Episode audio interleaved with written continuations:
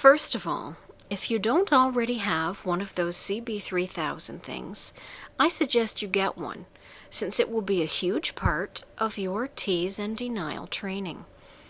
I love bringing men to the brink and then denying them, making them absolutely leak with excitement, then stopping cold to watch their balls turn blue.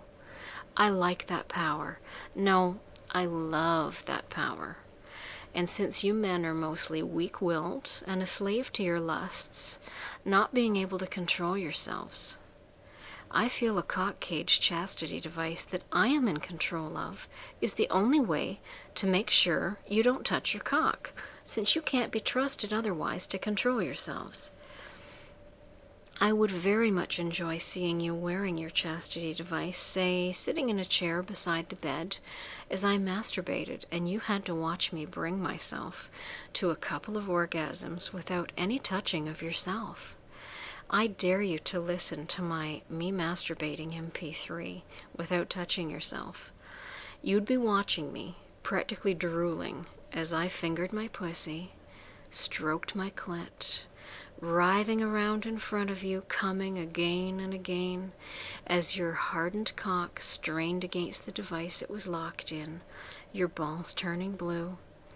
What would be even more satisfying would be I'd remove the device, get you on your back, tie your wrist to the bedpost, and sit on your face as you licked me to orgasm. Then I'd tell you you were finally going to be able to come, but I'm lying. Keeping your hands tight, I'm going to straddle you and take your cock in my hand and rub its head back and forth over my clit you'd be able to feel how hot, how wet, how sticky my pussy juices were all over the tip of your cock. You'd be straining and bucking for me to slip that cock inside of me, but that's simply not going to happen.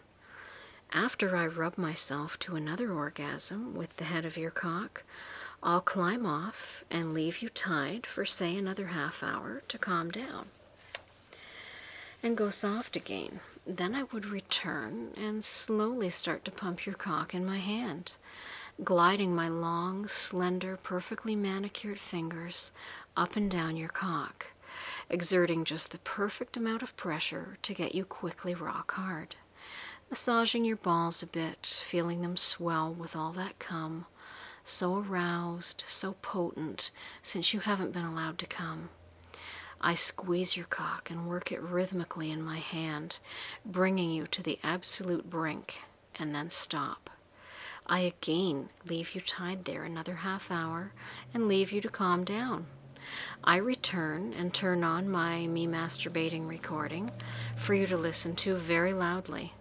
I know that will drive you to a point of near frenzy, not being able to touch yourself while you listen to that, and hearing me come two times. I return again in another half hour to see your cock standing straight up, your balls blue, you writhing in near agony from frustration and pent up cum. I laugh at you in your discomfort.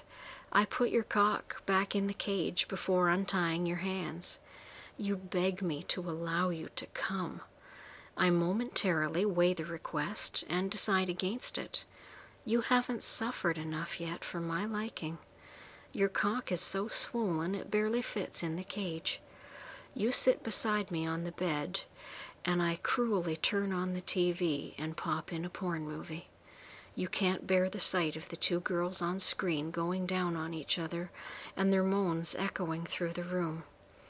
I again start to masturbate, and you continue to beg to allow me to let you to come. I ignore your cries. I bring myself to two more orgasms in front of you and get dressed and go home, taking the keys to your cock cage with me as the porno continues to play. You will not be coming today. I have decided on that much. You poor bastard.